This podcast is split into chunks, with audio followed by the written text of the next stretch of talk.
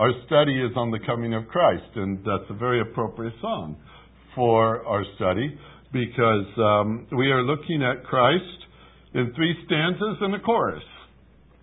The first coming of Christ, another coming of Christ, the final coming of Christ, and all of it held together with a simple phrase that's repeated in Scripture over and over the righteous man shall live by faith. It was expected of anybody who was expecting his coming to walk by faith. Each and every day that goes by, we step one closer, one day closer to the coming of Christ.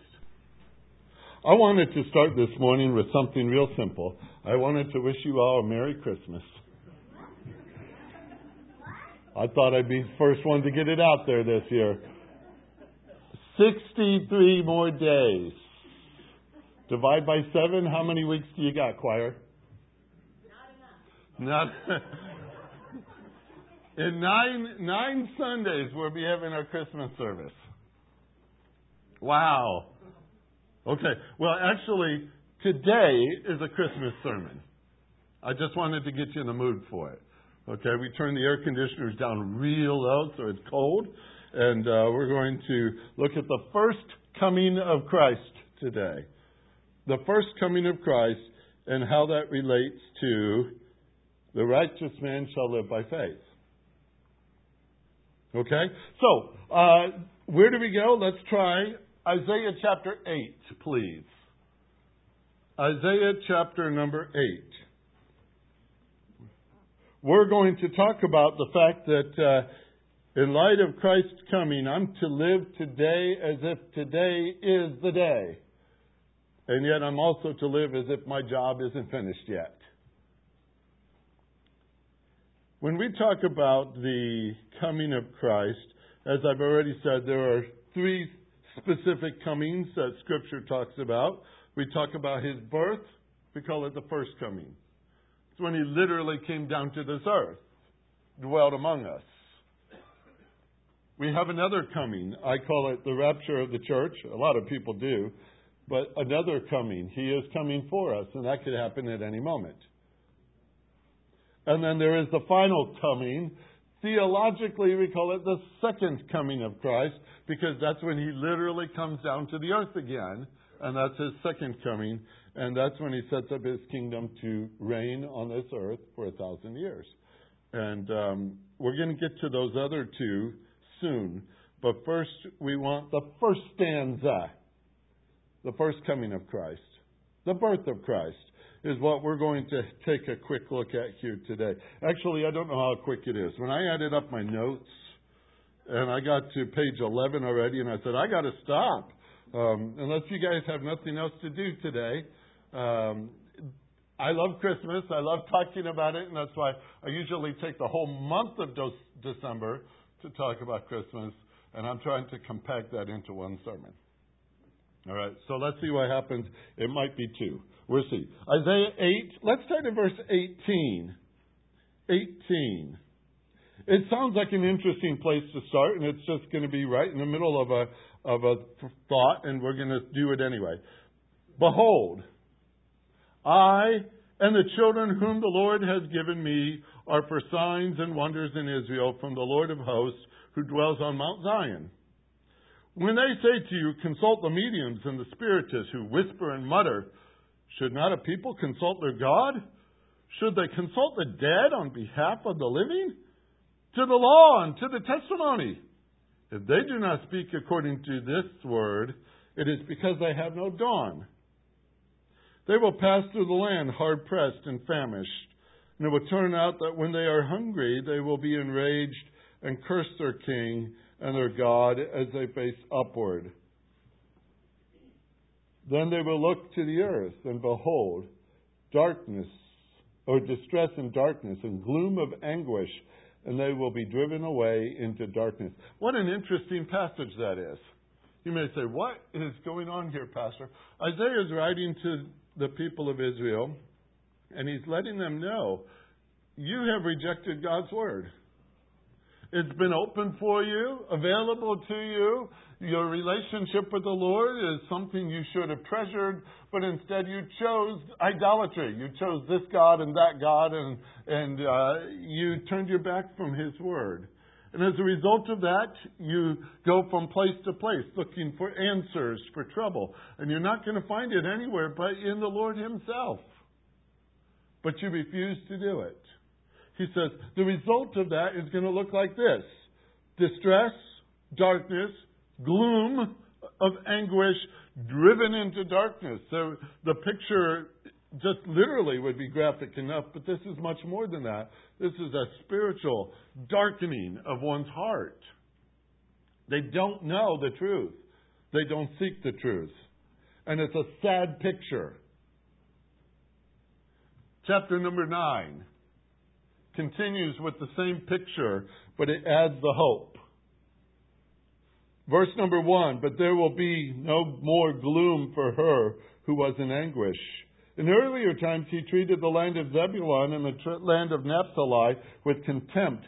But later on, he shall make it glorious by the way of the sea, on the other side of the Jordan, Galilee of the Gentiles. The people who walked in darkness will see a great light. Those who live in a dark land, the light will shine on them.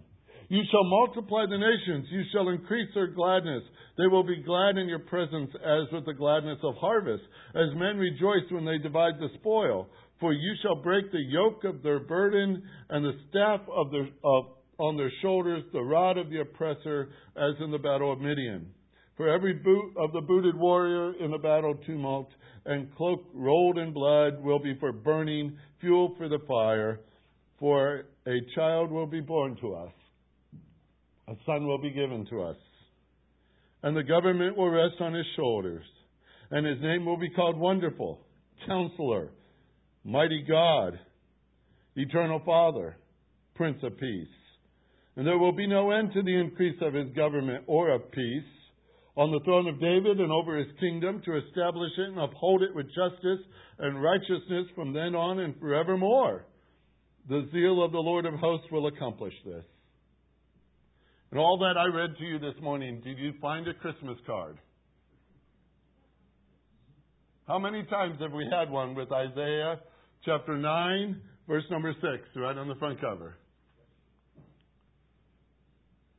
For unto us a child is born, unto us a son is given, and the government shall rest on his shoulders.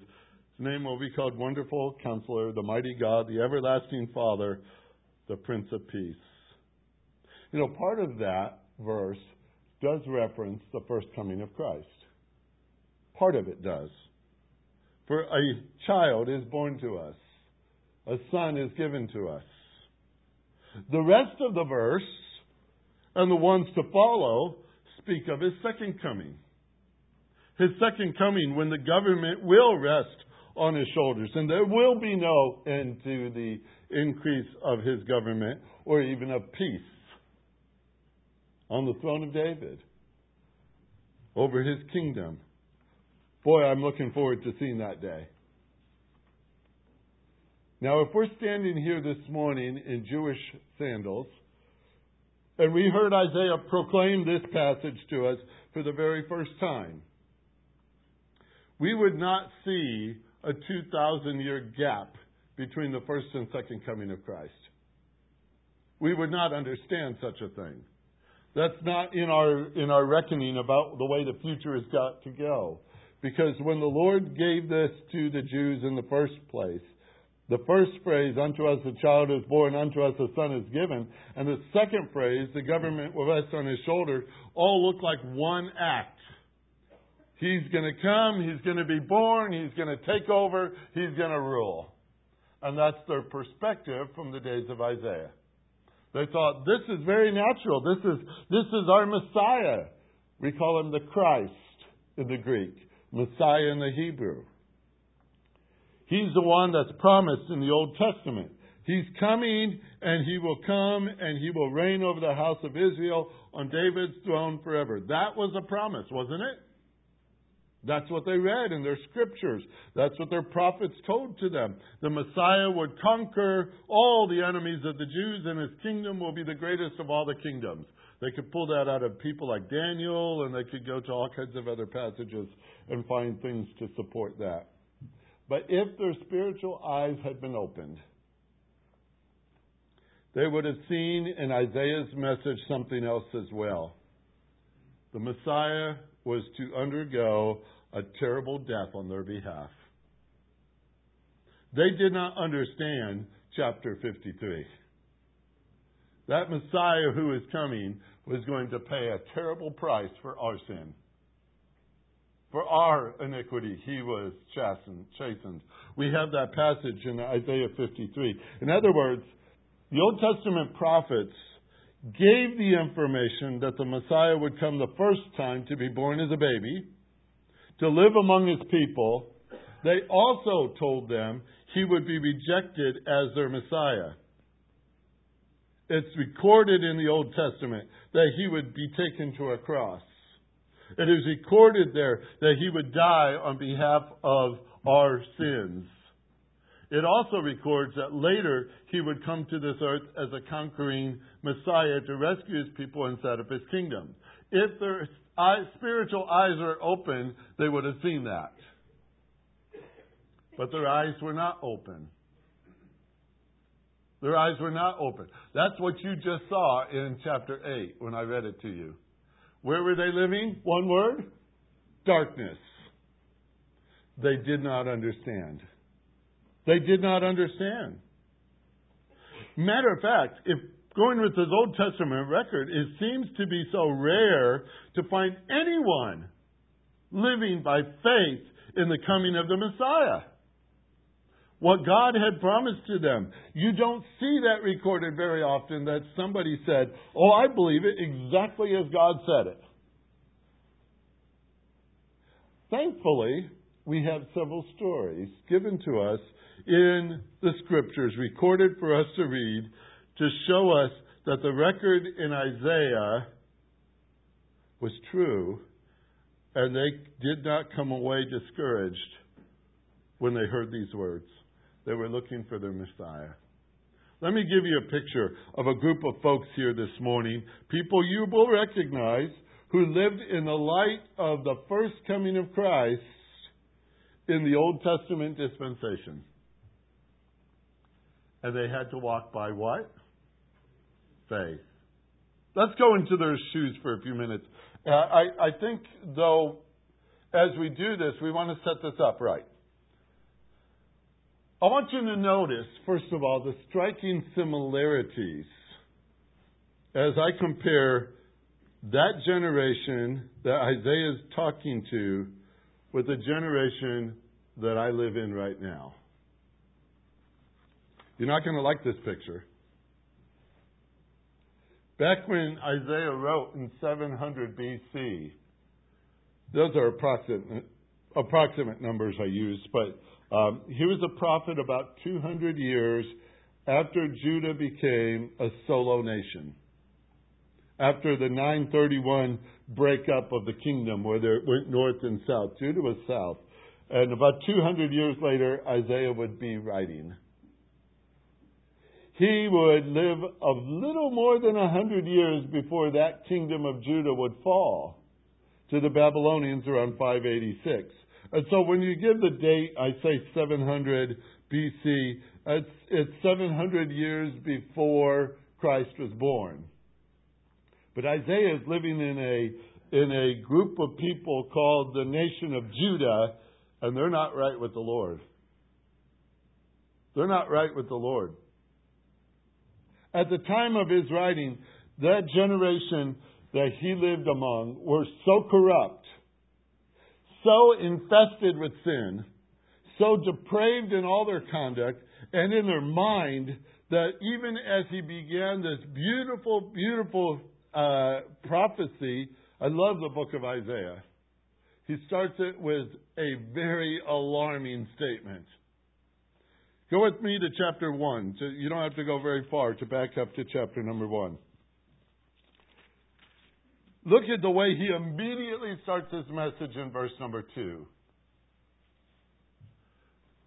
Verse 2 Listen, O heavens, and hear, O earth, for the Lord speaks. Sons I have reared, and brought up, but they have revolted against me. An ox knows its owner, and a donkey its master's manger. But Israel does not know. My people do not understand. Alas, sinful nation, he calls them. People weighed down with iniquity, offspring of evildoers, sons who act corruptly. They have abandoned the Lord. They have despised the Holy One of Israel. They have turned away from him. The word despised here, they despise the Holy One of Israel. It means to scorn. Means to abhor something. Not only had their hearts become hateful, but the words that spilled out of their mouth were hateful too. Don't be surprised by that. There's a little quote I wrote down many, many years ago when I was in Bible college. I heard somebody say this and I just wrote it down. I've never forgot it. Whatever you're filled with will spill out when you're bumped. And I said, Yeah, that's the way it is, isn't it? If you bump these people, guess what comes out of them? A hatefulness toward their own Lord. Isn't that terrible? Their hearts are black. Black.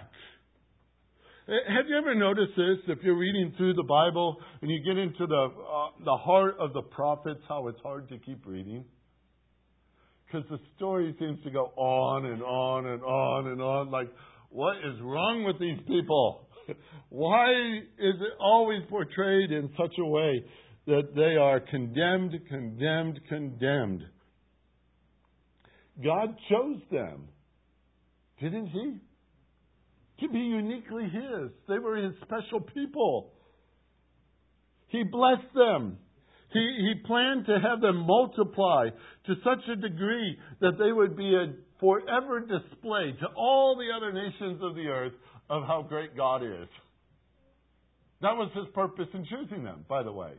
He says, I didn't choose you because you were great or the largest of anybody else. I didn't choose you because I chose you so that the world may see how great I am. So my glory will be shown to the whole world through you. How'd they do? Not a good story, is it? That's why the Old Testament's so hard to read. Because they didn't live up to that name. They, matter of fact, lived up very well to the name God gave them. Israel. Hebrew means, I fight God. What a great name to live by. I fight God. And the story goes on and on and on in their rebellion and their complaining. And when you get to the book of Isaiah, God says, I've had it. I've had it with this. Go to chapter 5. You're not that far from there. And God starts a catalog of their sins. He starts to list them one by one and says, This is what it looks like. I'm looking down from heaven down to you, and this is what I see. When you get to, I'm going to just jump into chapter 5. It's supposed to be a lovely song, by the way. It's not a lovely song. It's a really horrible chapter because he goes through all their condemnations. Chapter 5, verse 8. Most of these start with the same word woe. Woe, he says in verse number 8, to those who add house to house and join field to field until there is no more room so that you have to live alone in the midst of the land. That's called greed. God saw it and God labeled it. What was one of their sins? Greed, materialism was just driving the people on their way. Look down to verse number 11, another woe. Verse number 11. Woe to those who rise early in the morning that they may pursue strong drink, who stay up late in the evening that wine may inflame them. We use the word hedonism here in a technical term. Hedonism. Given over to pleasures. God says, Woe to a nation given over to pleasures. Chapter 5, verse 18. Another woe. Woe to those who drag iniquity with the cords of falsehood and sins as if with a cart rope. Who says, Let him, that's speaking of God, make speed, let him hasten his work that we may see it. And let the purpose of the Holy One of Israel draw near, and it come to pass that we may know it.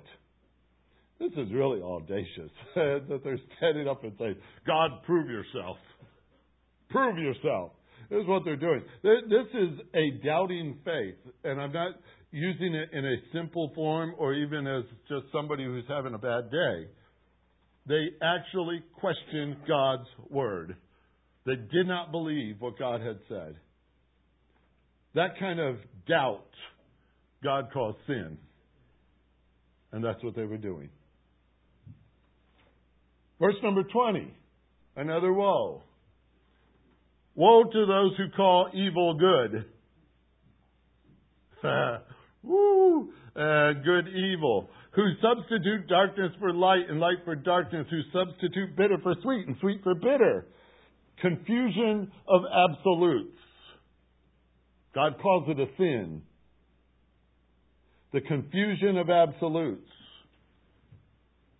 That was that generation. Verse number 21. Woe to those who are wise in their own eyes and clever in their own sight.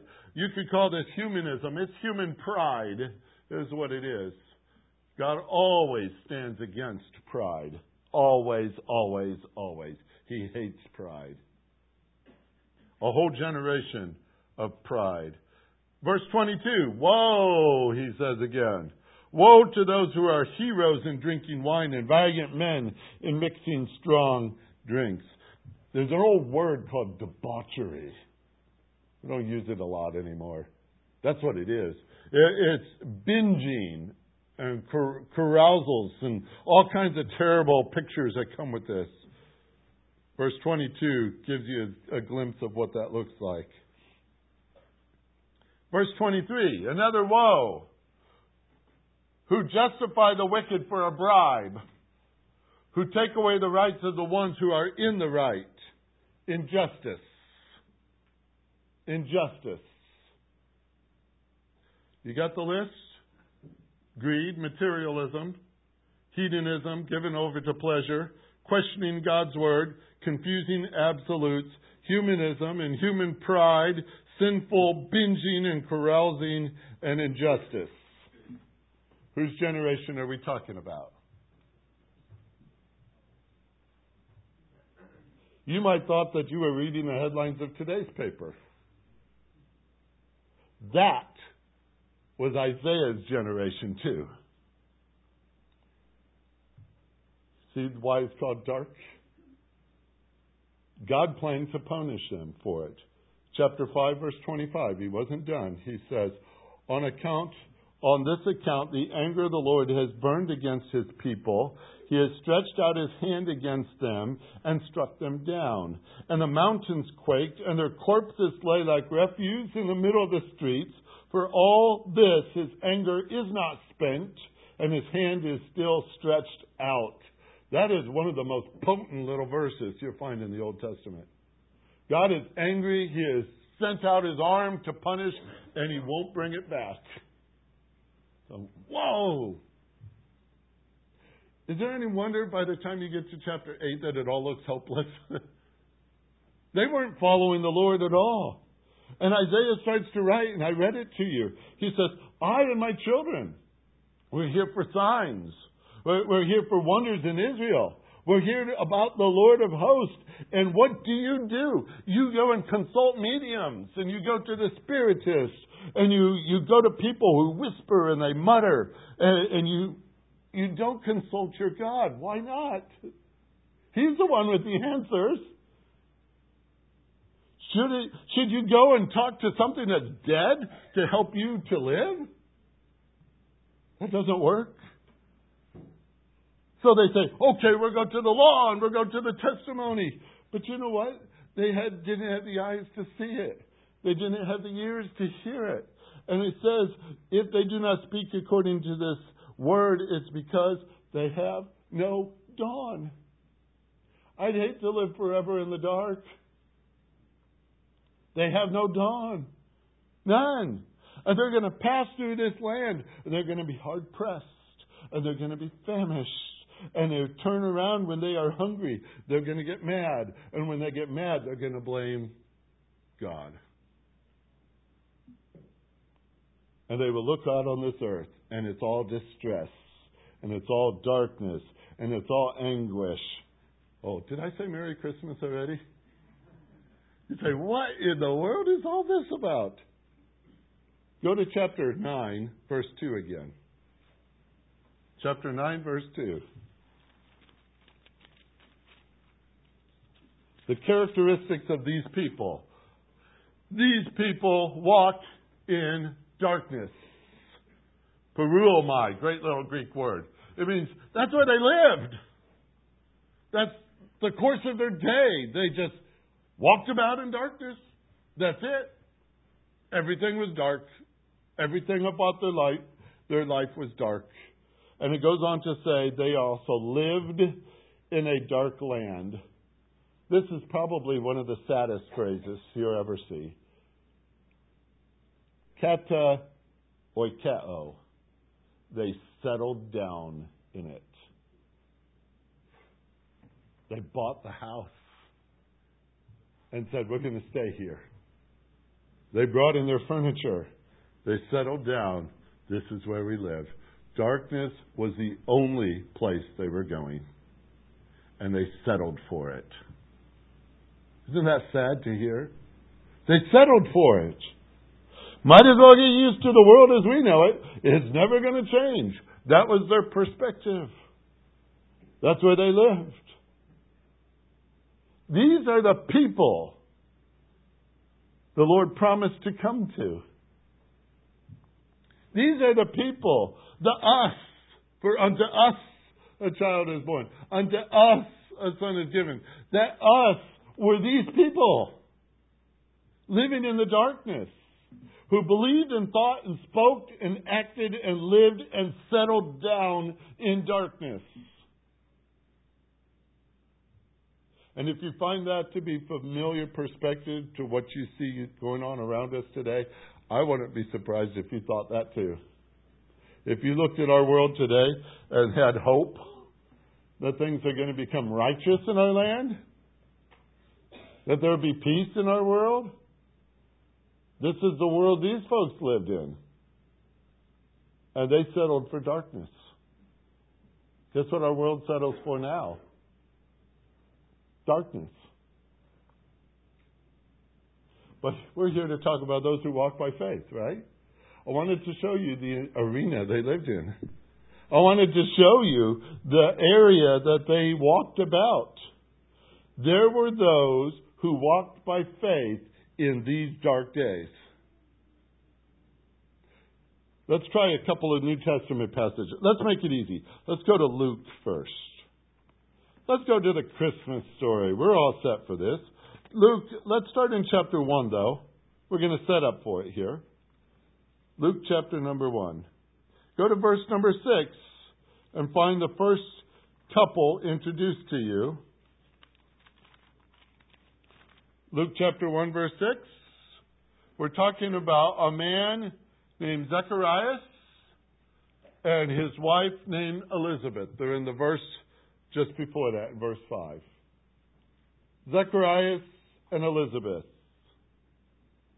They're part of the Christmas story, if you call it that, in that way, because they were the mother and father of John the Baptist. A miracle was about to take place that she should give birth to a child. We're not going to go into that whole story. I just want you to notice something. These are the folks that lived in that Old Testament economy where people lived in darkness, where the greed and the hedonism and the pride and the confusion of absolutes and all that was true in the day that these folks lived. And yet, what does it say about them in verse 6? It says they were, they were both righteous in the sight of God, walking blamelessly in all the commandments and requirements of the Lord. That's a unique couple in their day. That's a unique couple. By the way, look at verse 16. Just jump down the page a little bit. There's a reference here about the promise of the coming of Christ. And it's in reference to a guy named John the Baptist. And it says in verse 16, and he, John the Baptist, will turn many of the sons of Israel back to the Lord their God, for it is he who will go as a forerunner before him in the spirit and power of Elijah to turn the hearts of the fathers back to their children and the disobedient to the attitude of the righteous, so as to make ready a people prepared for the Lord. Was his job easy? Oh boy, that was a tough job to be called to. But he was there to take disobedient people and help them see that the Lord was coming. The Lord was coming. Chapter 1, verse 30. Not too many verses off. Verse 30. Let me introduce you to a young lady named Mary. She's pretty big to the Christmas story, by the way. She is the mother of Christ. And the angel said to her in verse 30, watch the words, Do not be afraid, Mary, for you have found favor with God. What kind of generation did she live in? That same dark one. That's where she'd find her, but she found favor with God. By the way, that's the same word used for a man named Noah just after God said that the people among Noah's day only thought and planned and acted out sin all day long, but Noah found favor in the eyes of the Lord. Mary found favor in the eyes of the Lord. And notice what was said to her, the message, verse 31. And behold, you will conceive in your womb and bear a son, and you shall name him Jesus. He will be great will be called the Son of the Most High, and the Lord God will give him the throne of his father David. He will reign over the house of Jacob forever, and his kingdom will have no end. First coming or second coming? Second coming. He just gave the message to Mary about Christ's second coming. He will reign on the throne of David. There will be no end to his kingdom. That's just what Isaiah said, too. And Mary said to the angel, Why? No, she didn't. How can this be? She wasn't referring to his reign. She wasn't referring to his coming. She was referring to how physically is this possible? I'm just a virgin. But the Lord made it very clear the Messiah is coming. Did she believe it? Yes, she did. And she lived in those days. Oh, how about the man who was engaged to her? You remember his name? Joseph.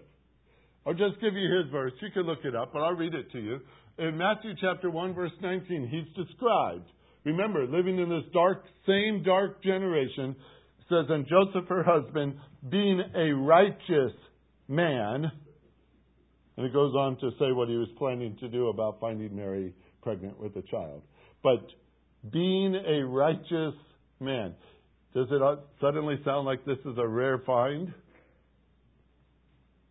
We have just on one hand so far, we've counted some. Let, us go into the temple 33 days later. Go to Luke chapter 2, since you're still there. Luke 2, verse 22. 33 days later, you say, how do you get that number? It says in verse 22, in the days of their purification according to the law of Moses were complete. That's 33 days after a son is born. And so here they are. They brought him up to Jerusalem to present him to the Lord. That's Mary and Joseph. As it is written in the law of the Lord, every firstborn male that opens a womb shall be called holy to the Lord. And to offer a sacrifice according to what was said in the law of the Lord, a pair of turtle doves or two young pigeons. And there was a man in Jerusalem whose name was Simeon.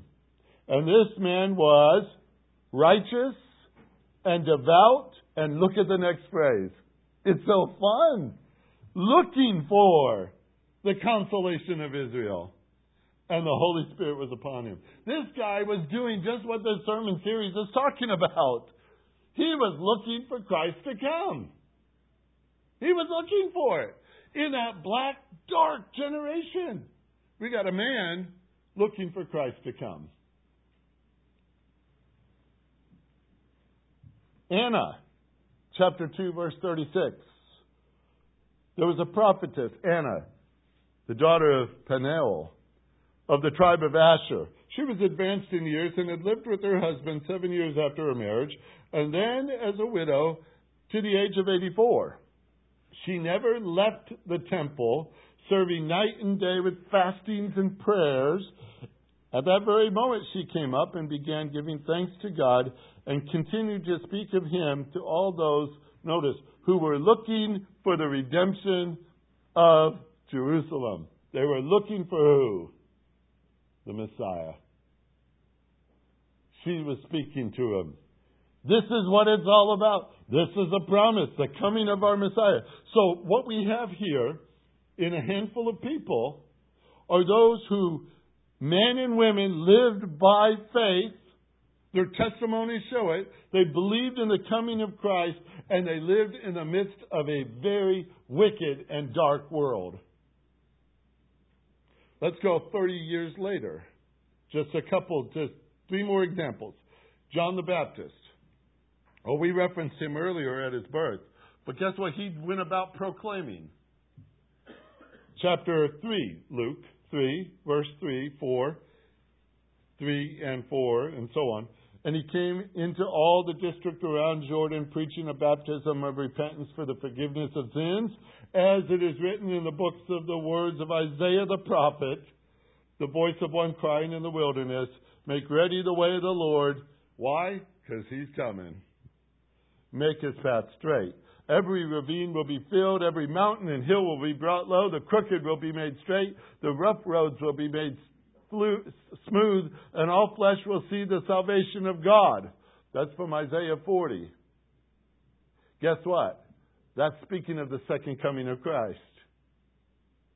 Some people in commentary say, no, that was the Babylonian captivity and all that and they, they equate Isaiah 40 to the Babylonian captivity and the release and how wonderful that's going to be. However, that is not, it can't possibly be the answer because Christ did not come at that time. And Isaiah 40 talks about him coming. If he didn't come, it couldn't have been fulfilled yet. Comfort, comfort my people, says your God, Isaiah 40 reads. Speak kindly to Jerusalem. Call out to her that her warfare has ended. Her iniquity has been removed. Her sin, uh, the, and she has received the Lord's hand double for all her sins. A voice calling in the wilderness. And he talks about the glory of the Lord will be revealed. All flesh will see it. The mouth of the Lord has spoken. That's second coming terminology. And it has to have a cross in there too, by the way, because you don't forgive sins any other way what these, these folks are screaming out to us in their prophecies and in their statements, and especially what John was declaring to them, was Christ is coming. Christ is coming. Now, there was a first coming already, and he recognized who he was. But there had to have been a second coming too. That's the only way these would be fulfilled. By the way, let's add another guy named Andrew. You ever hear of a disciple named Andrew? Let me read his testimony. It's in John chapter 1. If you're recording this in verse 35 and so on, I'll read it. The next day, John was standing with two of his disciples, that's John the Baptist, and he looked at Jesus as he walked and said, Behold the Lamb of God. The two disciples heard him speak, and they followed Jesus. Jesus turned and saw them following and said to them, What do you seek? And they said, Rabbi, which translated means teacher, where are you staying? He says, Come and you will see. So they came and saw where he was staying, and they stayed with him for day, that day, and it was about the tenth hour. One of those two who heard John speak and followed him was Andrew, Simon Peter's brother. And he went and found his brother Simon, and he said to him, We have found the Messiah. We have found the Messiah, the one we're looking for. Andrew was among a few who were looking for the Messiah to come. He says, We found him. We found him. Philip's another name. If we go into Philip's story, Philip went and found Nathanael, remember? It's in John chapter 1, verse 45. And he says right away, We have found him who the Moses in the law and the prophets spoke, Jesus of Nazareth, the son of Joseph. And then we could go into a long story about where all the prophets said he's coming. He believed it. He believed it. He says, We found him. We found him. What, what I find is this really remarkable thing. All the prophecies I have on my page, and I'm not going to read all of these off. You can find them in Daniel 7. You can find them in Deuteronomy 18. You can find them in uh, Micah chapter 5, verse 2. You can find it in Zechariah chapter 9, verse 9. All of those are records that Jesus Christ is coming. And it identifies it so clearly. And it's Philip who says, I believe it. All the religious leaders could look it up too and say the same thing. I see it. I see it. I know that Christ is going to come. But they did not believe it. Philip did. Andrew did. John the Baptist did. Mary and Joseph did. Zacharias and his wife Elizabeth did. Anna and Simeon did. It's more than just knowing it in the Word, folks. It's believing it and living in light of it. That's called faith. Because we could talk about the story of Christmas all day long. A lot of people do. But how many people take it to their heart and say, I believe it, and I live accordingly? In a dark world like ours, greed, materialism, hedonism, giving over to pleasure, questioning God's word, here's a big one confusing absolutes, humanism and the pride that goes with it, sinful binging and carousing, and injustice. We need people who walk by faith. Even though this world is so dark, so dark as it is, and we clearly see this, it's time for us who believe the message to live it out. Do we believe Christ is coming? Absolutely so. Do we live like Christ is coming? Do we live like that? You know what? You are going to be so unique in this society if you live like that. Different from all those who are around us. And I think, folks, this world needs to see it. They need to see faith in action. They need to see people who not just had the words of it, but they live each day as a firm believer that Jesus Christ is coming. He proved it in his first coming. And there were people who believed it and lived by faith that Christ was coming the first time. We're waiting for his second time. That he comes and meets us and we go up to meet him in the air. Are we living like that's going to happen? That's called faith. That's the difference it all makes. Because there are people right now who still walk in darkness. There are people right now who live in a dark land. They need the light, don't they? Guess what you are? You're a reflection of the light of Christ to a world that's that dark. Remember the message? For unto us a child is born, unto us a son is given. He is our Savior, He is our Lord. And we expect Him to come anytime, don't we? So let's live like it. The world needs that. Let's live like it.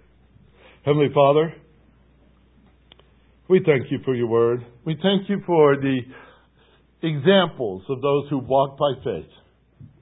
They've just been presented quickly here this morning, but we know their stories. We've read it before.